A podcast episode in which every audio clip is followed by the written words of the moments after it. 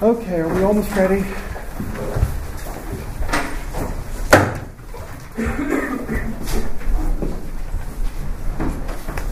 Allons les gens, allons.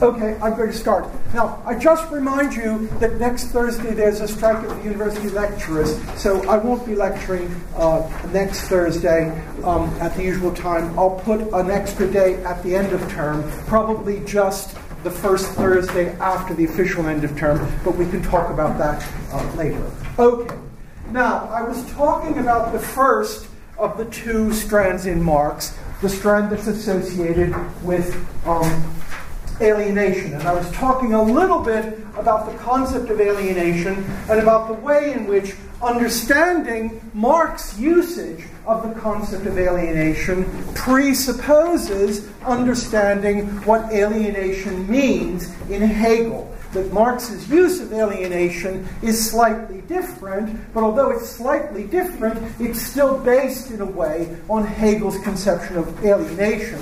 And so I thought it would be a good idea to say a little bit about the general concept of alienation and then talk about the three particular areas in which Marx talks about alienation, religion, politics, and labor. And so I'll say a little bit more now today about what I started talking about the last time, namely the general concept of alienation as a general concept, and then I'll go through the use of Marx's use of the concept of alienation in these three particular contexts. And so you'll get, so the beginning discussion will be slightly abstract, but I hope you'll get a slightly better sense of it when I go through the detailed things.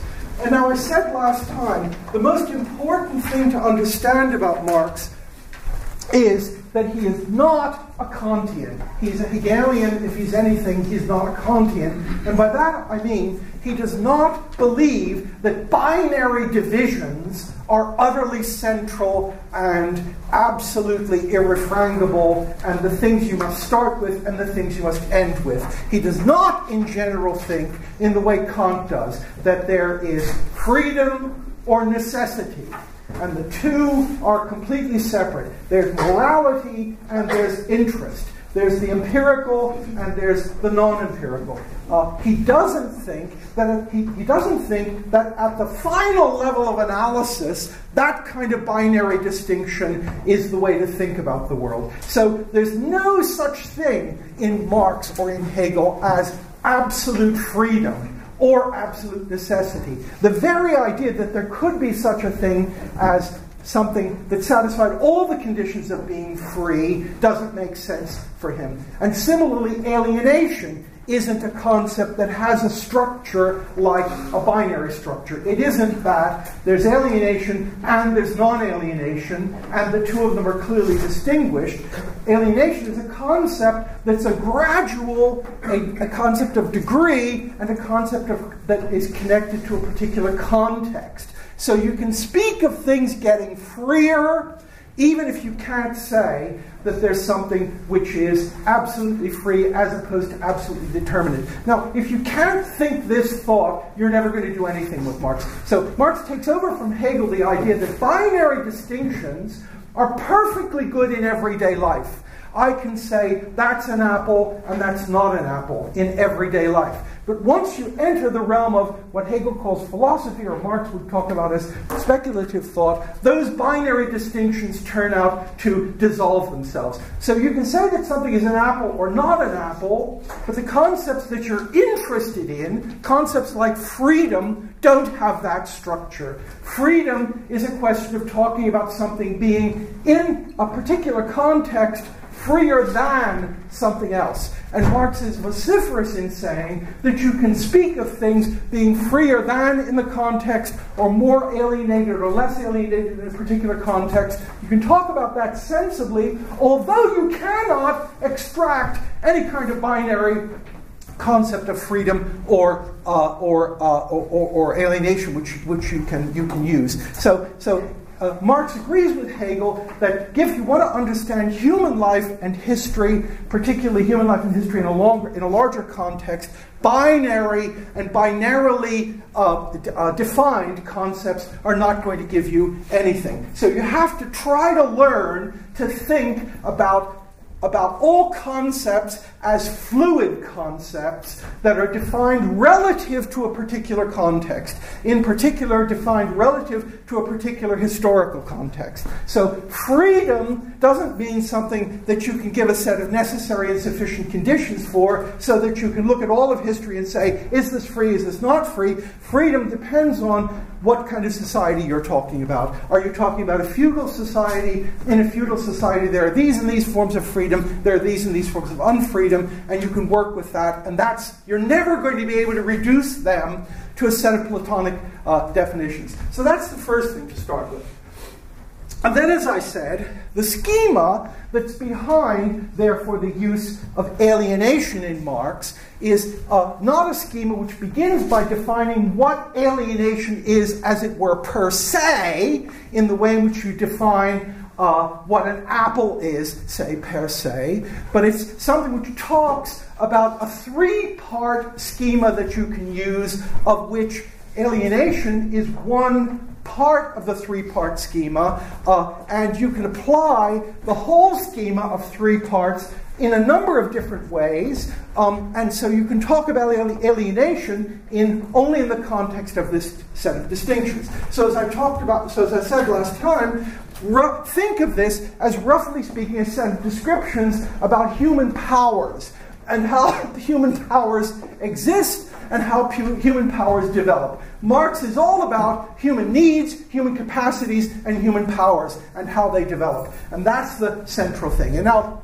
Hegel says, if you look at a first approximation at human powers and human capacities and human needs, you can see that there's a recurrent structure that you can observe, which is a structure in which you have a state in which the powers of people have a certain kind of immediacy, then a second stage in which that immediacy is replaced by a state of alienation, and then a third stage in which that alienation is overcome and the powers are, as Marx often says, reappropriated. So you can crudely use this scheme: immediacy, alienation, reappropriation. And again, this is not supposed to be something, this is an abstract scheme. You can't give, as it were, a formal definition of the individual components of that scheme. All you can do is observe that that scheme can be applied in a number of different ways. And so you, as it were, if you want to use this jargon, you can say, well, you learn how to use it by watching it be applied. You don't learn how to use it by having a Platonic dialogue in which you get a definition of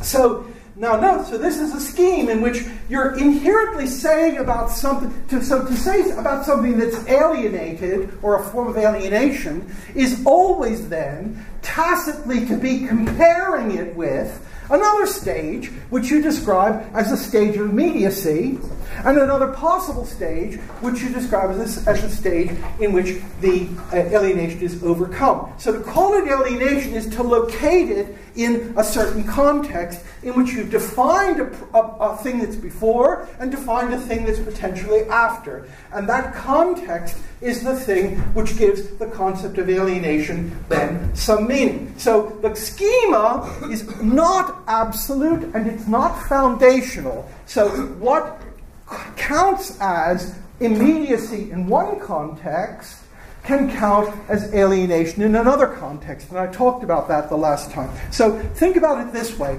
Kant says, look, any event in the human world is an event which you will find has a cause. So given anything that we experience in the world, we have to subject that to a certain kind of causal, a certain kind of analysis, which is an analysis that this is an event, and if it's an event, there will be a cause for it. We can always find a cause for any event. We know a priori that every event has a cause.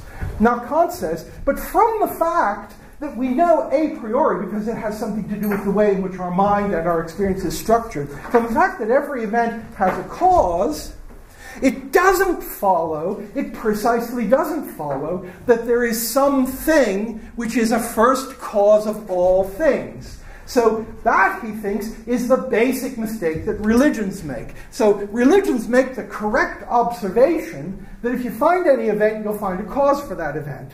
And they take that correct observation, which is an observation which is very good about the nature of human experience, and they draw from that an inappropriate conclusion. Namely, they draw the conclusion that because this event has a cause, and that event has a cause, and anything I find has a cause, everything has a cause.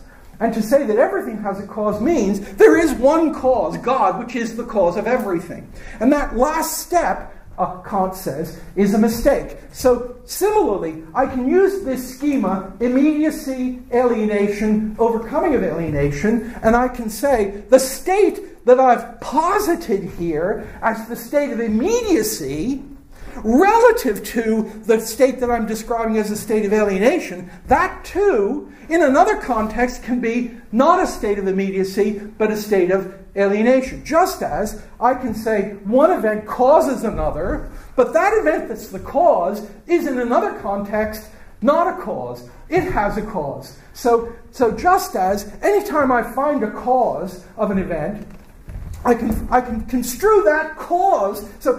So every event has a cause, but every cause is something which I can also construe as an event, which has another cause.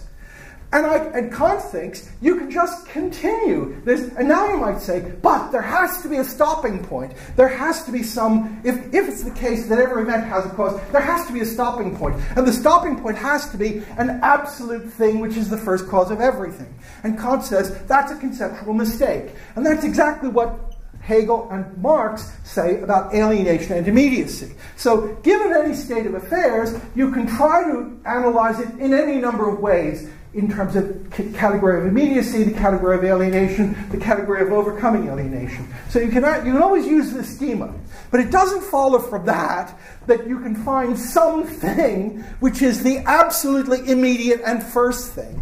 Just as every cause in a different context is in effect of another cause, so similarly, anything you might call immediate in one particular context can be seen in another context as an instance of something that's not immediate. So Hegel says notoriously, there's nothing under heaven and earth that's not at the same time immediate and mediated. Now, that's a slightly different terminology he's using there, not immediate, alienated, reappropriated, but it's the same thing. So these are analytical categories that you have to use to understand the world, but Marx also thinks, of course, with Hegel, that at a certain level, if you say that something is an analytical category, that you don't have any a choice but to use, the distinction between that and saying that it's real becomes relatively pointless. Okay, so we've got this schema, immediacy, alienation, reappropriation. And now I gave this example the last time, which I'd just like to talk about again, which is think about the history of language. Think about the history of the English language. We've got the English language in the 15th century, and in the 15th century, everybody's just talking with one another. That is, you talk in a particular way, I talk in a particular way, there are different dialects, there's a wide variety of different usages. And now you can analyze that by saying, look, that's a state in which people have a certain immediate power. You can speak, I can speak, other people can speak. Then, in the 18th century, people begin to make dictionaries of English, and they begin to make grammars of English, and the dictionaries and the grammars get established as a separate sphere, which is a sphere in which people make a certain attempt to systematize and purify and correct the language, and they write books, and they have schools, etc. And now suddenly, usages, which before the 18th century were just one of the things that people say, become categorized as proper or improper. Because the dictionary makers and the grammarians begin to say that's an improper usage. And they might have good reasons for that. They might have reasons depending on structural similarity of paradigms, etc. So they might have good reasons for that. So the first stage is the stage of everyone just talking as they normally talk. and there's a wide variety of dialects, etc. Then you have a stage in which you alienate, in a way, the power of speech and attribute that power of speech to a separate institution. In France, you have the academy. In Britain, you don't quite have an academy, but you have dictionary makers, you have people who write grammar books. They are distinct from the population as a whole, and they then define what's correct usage. So here I am, growing up in a certain village, and I'm speaking a certain kind of way, and suddenly I'm confronted not just with other people who speak in a different way, but I'm confronted with people who have authority and power over me, namely schoolmasters who grade me and who use canons that are developed by dictionary makers and grammarians in London. And so suddenly I find myself, Marx would say, I find myself confronted with a form of alienation. In the immediate position, that is when I was just talking in my own local dialect, in the way you're talking your dialect, I had a certain power which I was exercising. I was exercising it relatively unreflectively. Now suddenly, that power is in some sense taken away from me, because now instead of just having the natural power of speaking, my speech is categorized as proper or improper, and I'm held to try to speak in a way that is thought to be proper. So I see that institution, the whole institution of schools, grammar books, dictionaries, as something which is different from me. It's separate from me, it's institutionally separate from me, it has authority over me, I won't get a job unless I'm declared by these people to speak a proper kind of English, for example. So I see these things taken away from me.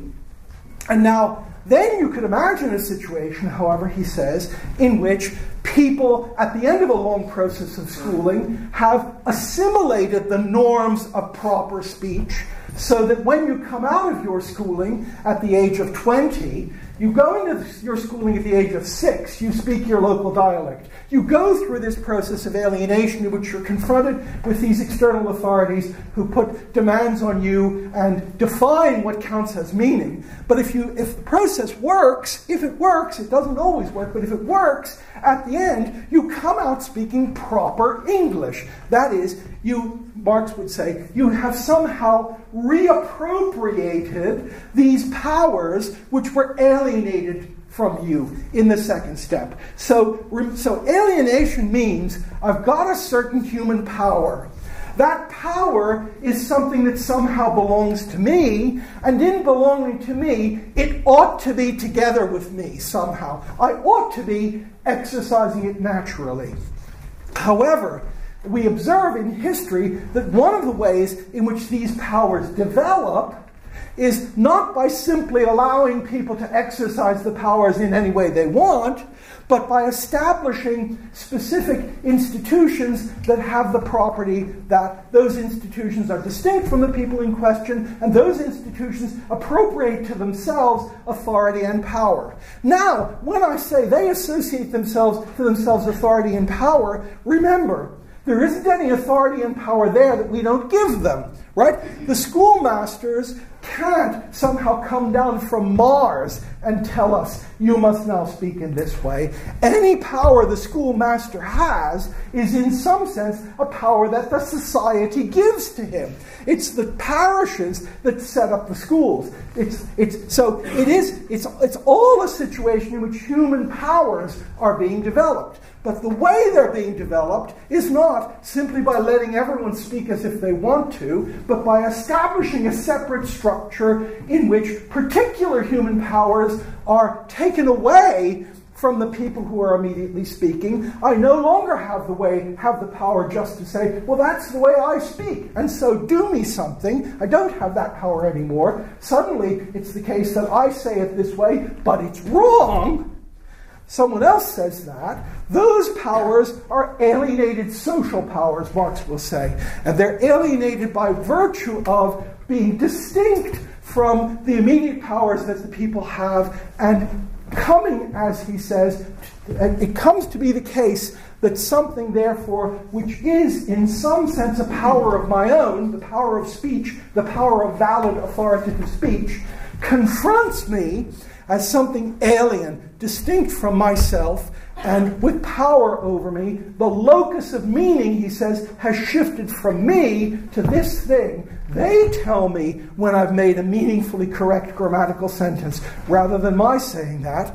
That's the alienation. And then he says, if everything goes well, though, I come out at the end speaking proper English. And now it's important for him that this notion of speaking proper English at the end is supposed to be both a higher level of development of powers and a level of development of powers that is both higher and back in direct contact with me. So the idea is, by virtue of going through this process, at the end, I don't just get back to the situation I was in at the beginning. At the end, by virtue of mastering what's called proper English, I can say all sorts of things I couldn't say at the beginning. At the beginning, I have a vocabulary and a syntax that's perfectly adequate for my everyday needs, but if I'm a 6-year-old person who grows up speaking a dialect in a village, I won't have the power of expressing myself with as much clarity, differentiation, etc., as other things. So each of these stages... Sorry, I've got to... I'm sorry, my voice is very soft and... I've now messed it up a bit. Just give me a second to get there. So, each of these stages, he says, is a stage of increasing power. I start as the little boy in the village. I then go to school. Eventually, if I grow up, I can now describe the basic principles in quantum mechanics. I can perhaps speak French, I can speak Latin, I can do things that I didn't do. So the notion of alienation then is the notion, a notion that describes that middle section of the process, the section in which what are actually human powers, which have their immediate locus in people, are taken away from me. They're alienated. I ought to see the power of speech as a basic part of myself, but I don't anymore see it. Now notice, this is not just a question, it's really important for Marx, this is not just a question of beliefs. This doesn't have anything to do with what the little boy thinks about it. That is, it has something to do with the little boy thinks about it. What it really has to do is what's real. That is, the little boy may or may not think anything about that. But the fact is, if he doesn't pass the grammar exam, he's actually not going to get a job. And it's the reality of that situation of power, authority, and meaning being located in a separate structure. It's the reality of that which is alienation. Whether the little boy takes to this or rejects it is a secondary thing. So alienation is not a psychological category for Marx. It's never, it's not a psychological category. It's in the first instance what he calls an objective category. Now, of course, if you are in a situation in which these powers, which ought to be basic powers that belong to you, are alienated from you, if you are in that situation, it's very likely you won't be very happy. But being alienated is not being happy or unhappy. Being unhappy is a reaction to the situation of being alienated. That's why Adorno in the 20th century says it's actually even worse for people in our society to be happy and not to think they're alienated. Because just imagine the little boy. The little boy goes to the school, and if he's happy in the school, it means he hasn't really understood what's going on. He hasn't understood that there's someone else who has complete control over his life.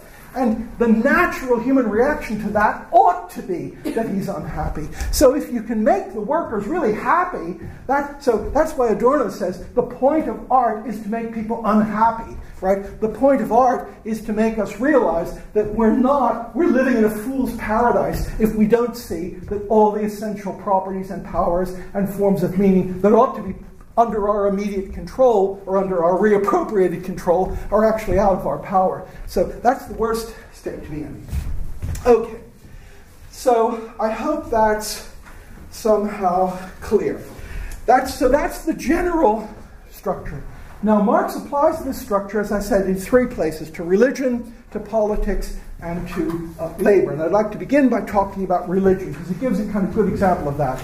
And his analysis of the discussion of religion is taken over from one of Hegel's students, a man named Feuerbach, who says something like the following. Feuerbach says, think about religion. What's religion all about? Religion, Feuerbach says, doesn't arise in the way in which the Greeks and other people thought about religion. The Greeks thought about religion as arising from a state of wonder. You wondered at certain things. You looked at the universe, you saw the universe was marvelous, and you imagined there was a person who had produced this marvelous thing. Feuerbach says that's a completely wrong account of the origin of religion. Religion originates from failure and from the sense of failure and frustration. So Feuerbach says, we as human beings really need to affirm ourselves. That's our basic human need. We need to feel in control of our world. I need to affirm myself by seeing that I'm in control of my world, and I'm in control of my world means that I can get what I want, and I'm not subject to completely random ways of being deviated from what I want. I have to have control of my world, I have to be able to exercise my powers, and I have to be able to see that in exercising my powers, I'm getting what I want. Now, he says, that's very nice, but in fact, especially in pre-industrial societies, people are confronted constantly with the experience of not being able to affirm themselves. So if you live in a really primitive society, it isn't the case that you'll go through life seeing that the powers that you have actually are powers that get you what you want. You'll rather see that you're frustrated or stymied or thwarted at all points. That is, you'll be very keenly made aware of the fact that your powers are limited, your control is limited, and you are failing in affirming yourself. You want to chase the deer across the river, and you can't get across the river because you can't swim. And so you have this experience of frustration. And now what Feuerbach says is, and religion arises out of an attempt at generating a compensatory fantasy which gives us an illusory way of believing that we are actually more in control of a situation than we actually are. So the central mechanism of religion is the generation of an imaginary entity who has all those powers which we immediately experience ourselves not to have. So I come to the river. To affirm myself, I would have to be able to go across the river and chase the deer on the other side. I can't do that. So now, but now, Feuerbach says, but my need to affirm myself is so strong that an imaginative satisfaction of that need is better than none. The best satisfaction of that need would be able to get across the river, but I can't do that. So a substitute is, I imagine a god who was powerful enough to jump across the river.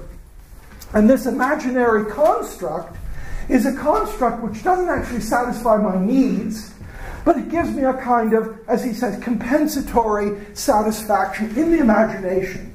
So you can see the concept of God as an alienation, in a way, of human powers. I have these powers, they have limits, my power to move is limited, and I can imagine a less limited form of the exercise of those powers.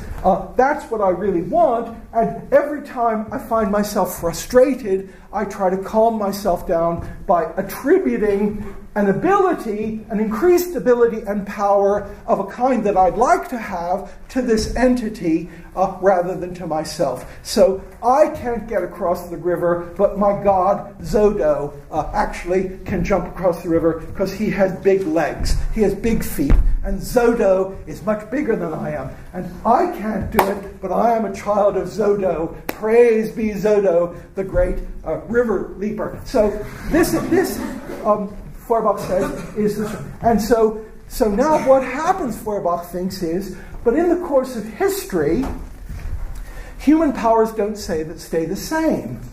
So in primitive societies, you can't get across the river.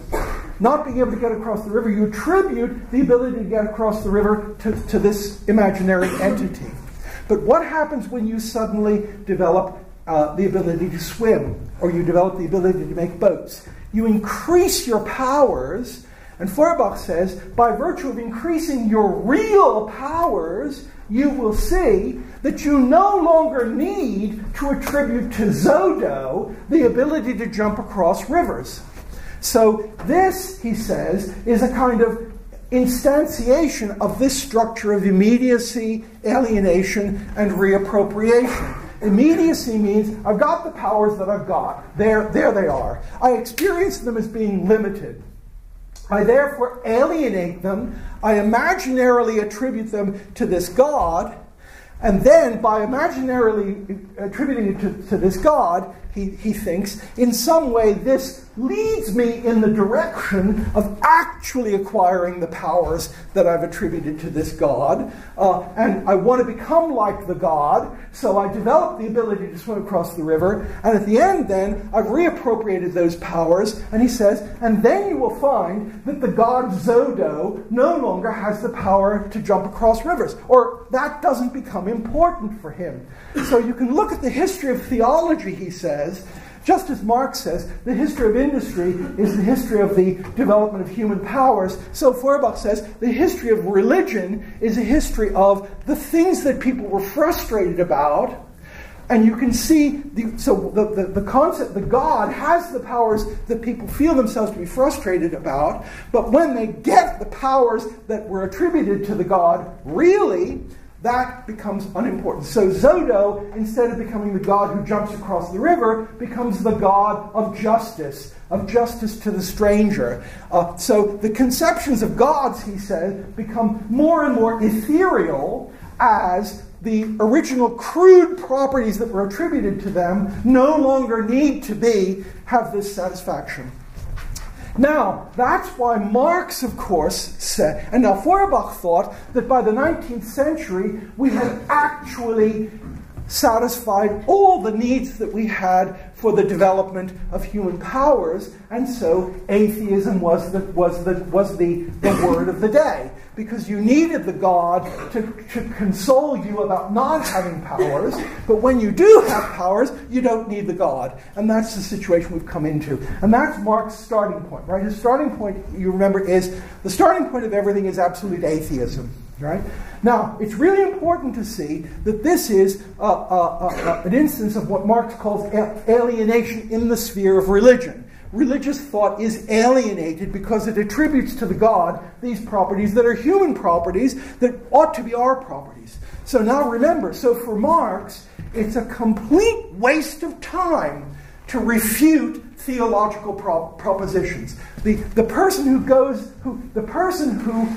who talks to a religious person and argues about the concept of God or the arguments for God has missed the point, because as Marx says, once the need that these religious structures don't have their origin in an attempt cognitively to understand the world. That's not their origin. They're not ways of trying to make us understand the world. They have a completely different structure. Their structure is to give us consolation for needs which otherwise would be unsatisfied. And so, as Marx says, as long as the need is not satisfied, you can refute the ideas all you want.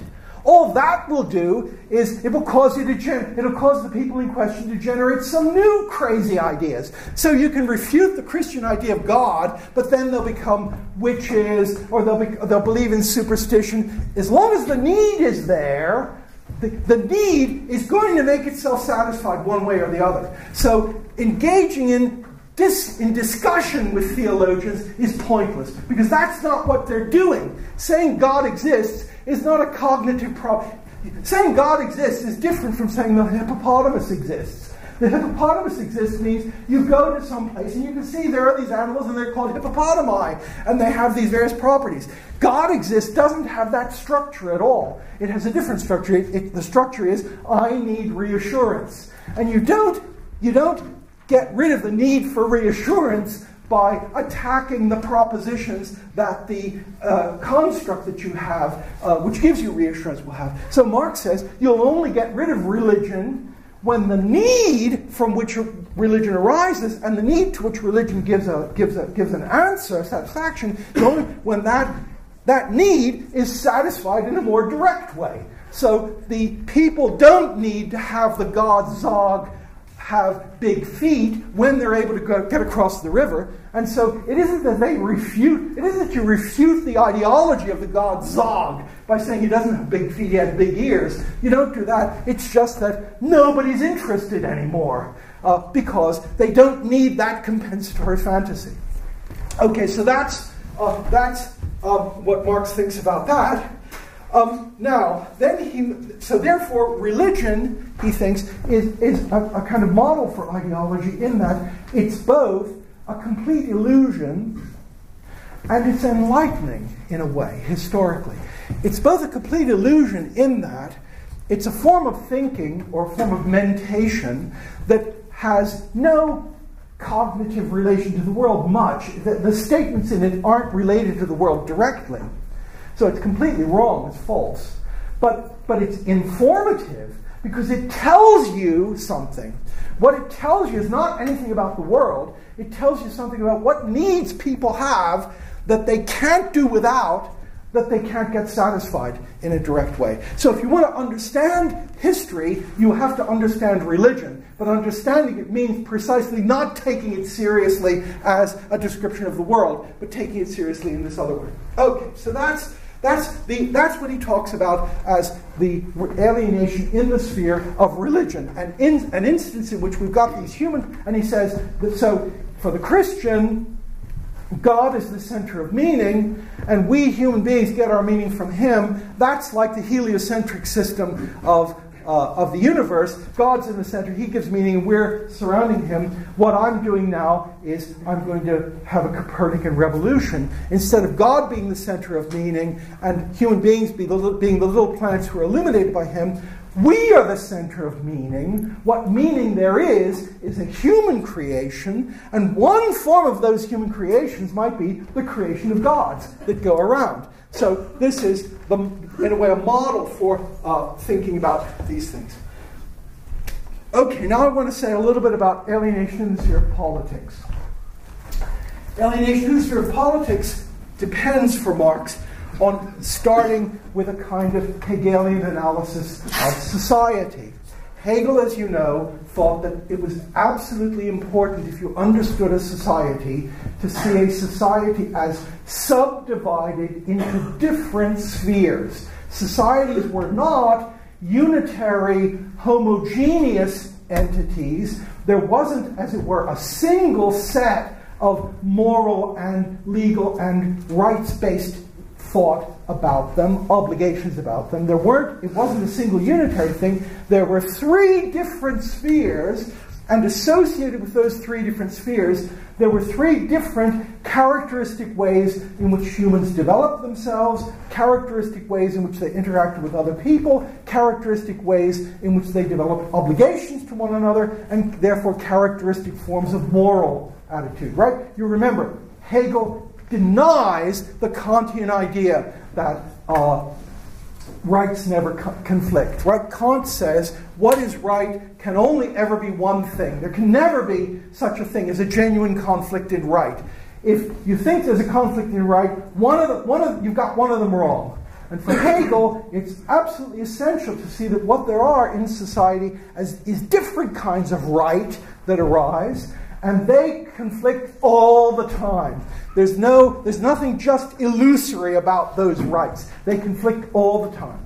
Now, the three spheres, you remember, in which Hegel thinks society is divided, and Marx takes over this analysis to a large extent, are what Hegel calls the family, what he calls civil society, and what he calls the state. So the term state is ambiguous. State means either the whole structure, or it means one component of the structure. So state either means Prussia considered as a whole, or it means the family in Prussia, civil society in Prussia, the state in Prussia, meaning the particular technical political apparatus. Now, first thing to be said is the term civil society does not mean what you might think it would mean. The term civil society changes its meaning in the 20th century and comes to mean something very different from what it means for Marx, right? Civil society, the term he uses in German is bürgerliche Gesellschaft. And bürgerliche Gesellschaft, bürgerlich is a German term that's ambiguous, as Marx says, between two different terms. Bürgerlich means both, and Bürger is bourgeois, or Bürger can mean citoyen, right? So the German term bürgerliche Gesellschaft is either the society of the bourgeoisie, of Bürger in the sense of the bourgeoisie, or society of citizens, right? Citoyen. So bürgerliche Gesellschaft means both Société des Bourgeois and Société des Citoyens.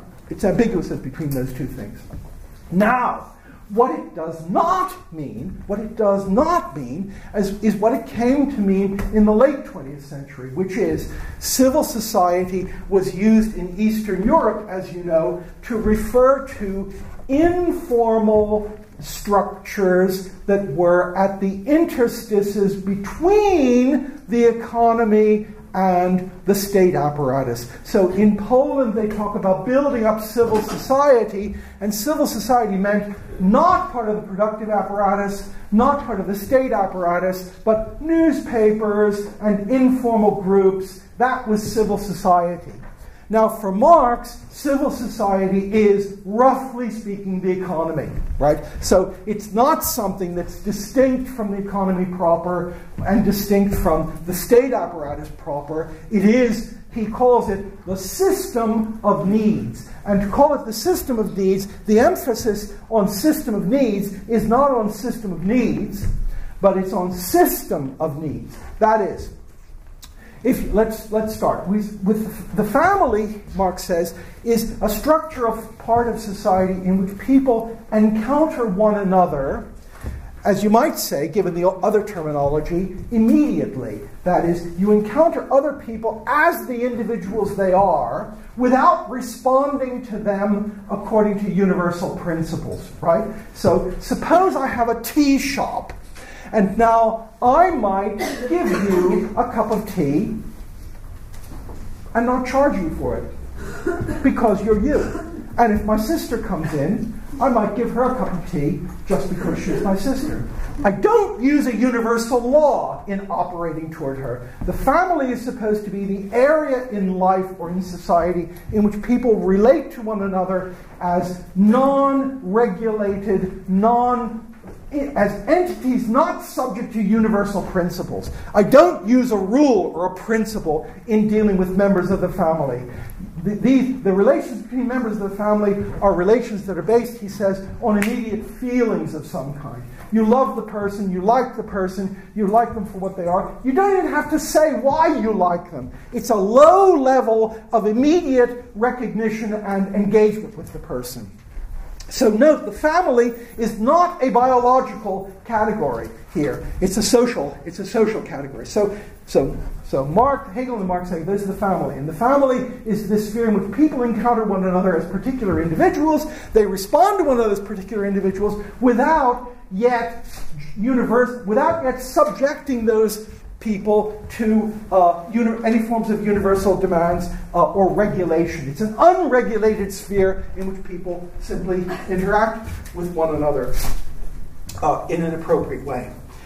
Now, for various reasons, that's not enough for human beings. We also need to develop our capacities in ways that go beyond the ways in which we can develop our capacities simply by interacting with the people we meet.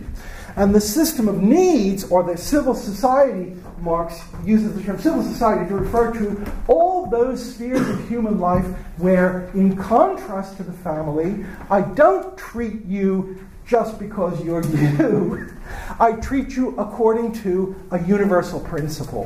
So if I have the shop that sells tea and you come in, I have a universal principle. Every customer gets his cup of tea for 10p. Every customer gets this much tea. I have rules. I have principles. That isn't the way people act toward one another if they're acting in what Hegel thinks of as a familial context. Remember, too, all of these distinctions between familial, civil society, and the state are not sharp distinctions, right? To do that would be to fall back into the Kantian view. So these are, as it were, ideal types used for analytical purposes. So in the sphere of civil society, the sphere of needs, I'm developing my needs, I'm developing my capacities in exchange with other people, where two things are true. One is, I am construed as a self-interested economic agent. I am construed as homo economicus.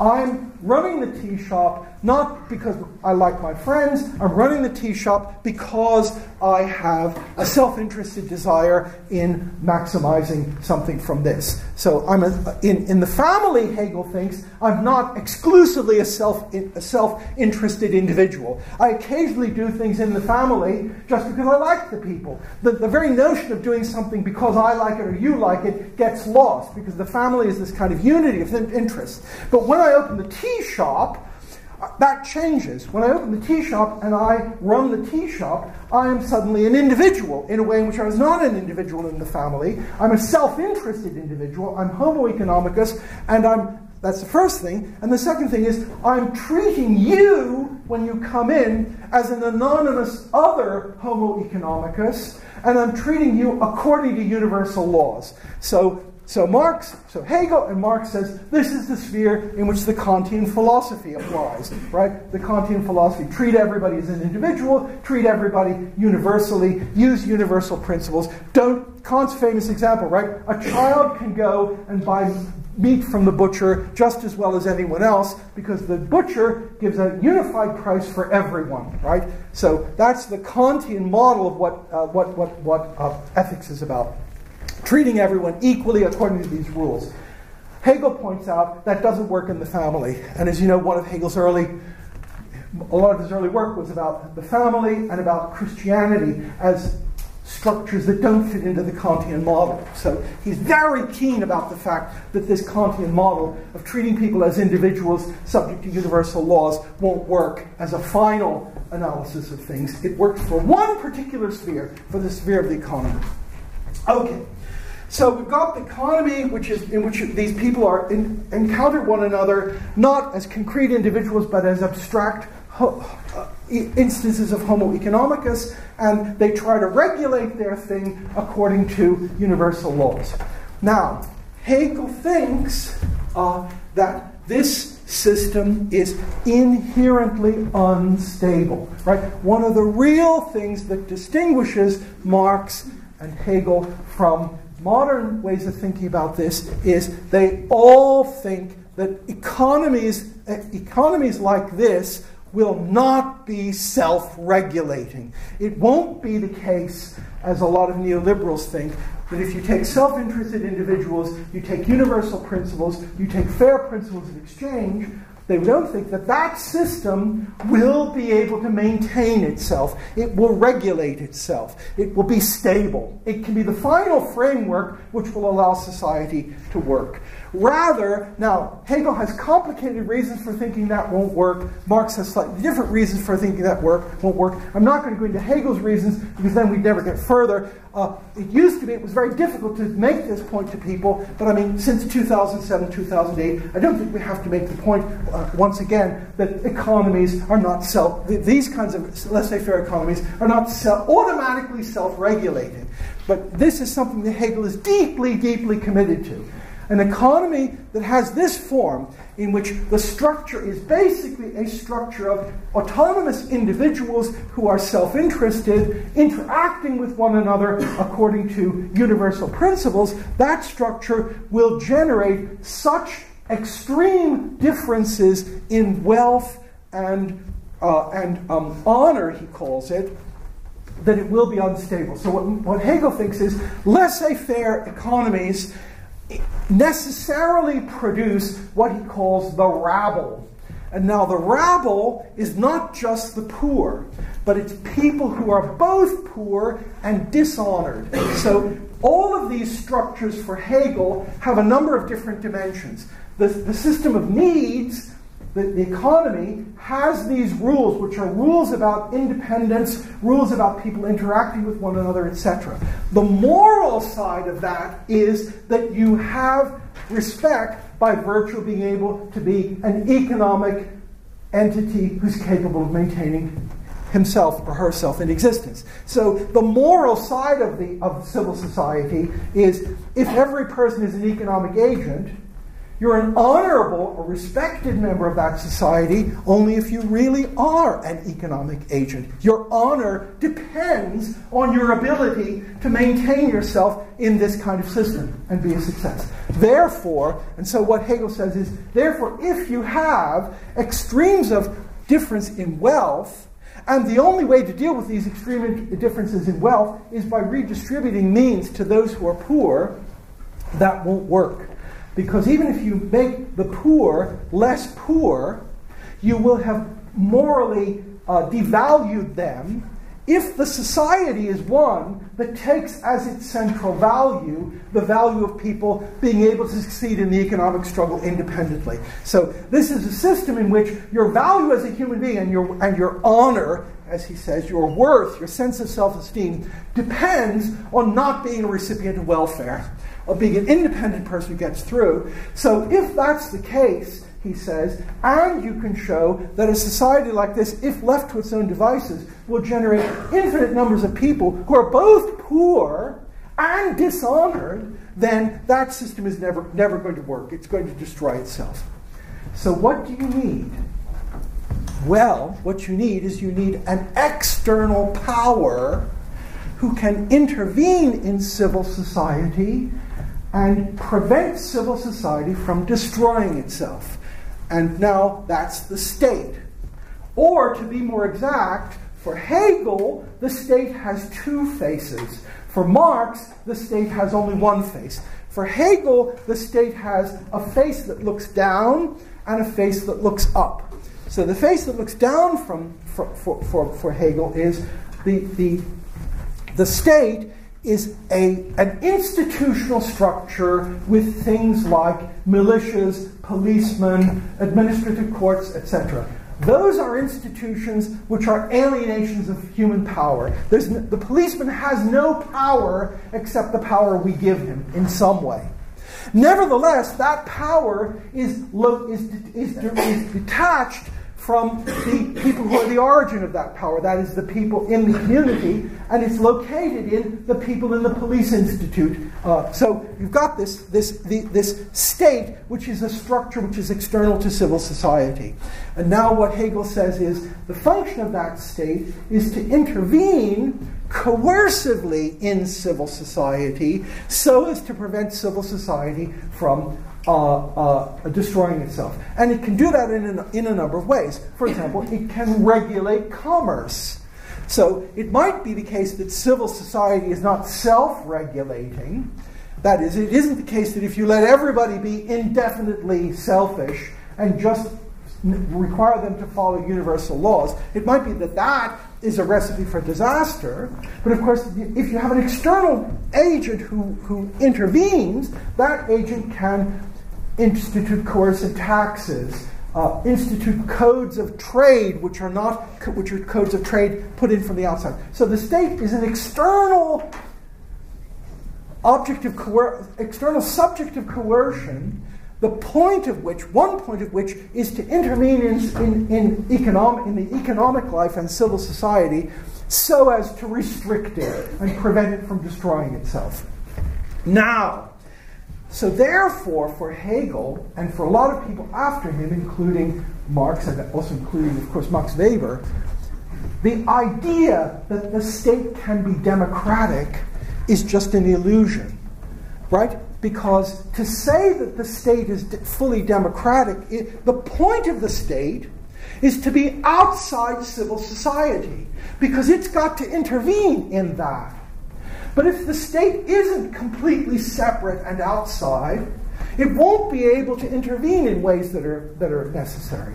And particularly, if it's completely under democratic control, what that will mean is that, in fact, civil society will have control over it. So for Hegel and Marx, the idea that the economy or economic powers have control over the state is the worst possible situation. Because what it means is their natural tendency to destroy themselves, will not be counteracted by anything outside themselves that's intervening. So if the big corporations take control of the state, or they have influence on the state, then you'll lose the point of the state. The point of the state is precisely not to be under either the democratic control of the majority or the economic control of the large corporations. That's its whole point and rationale.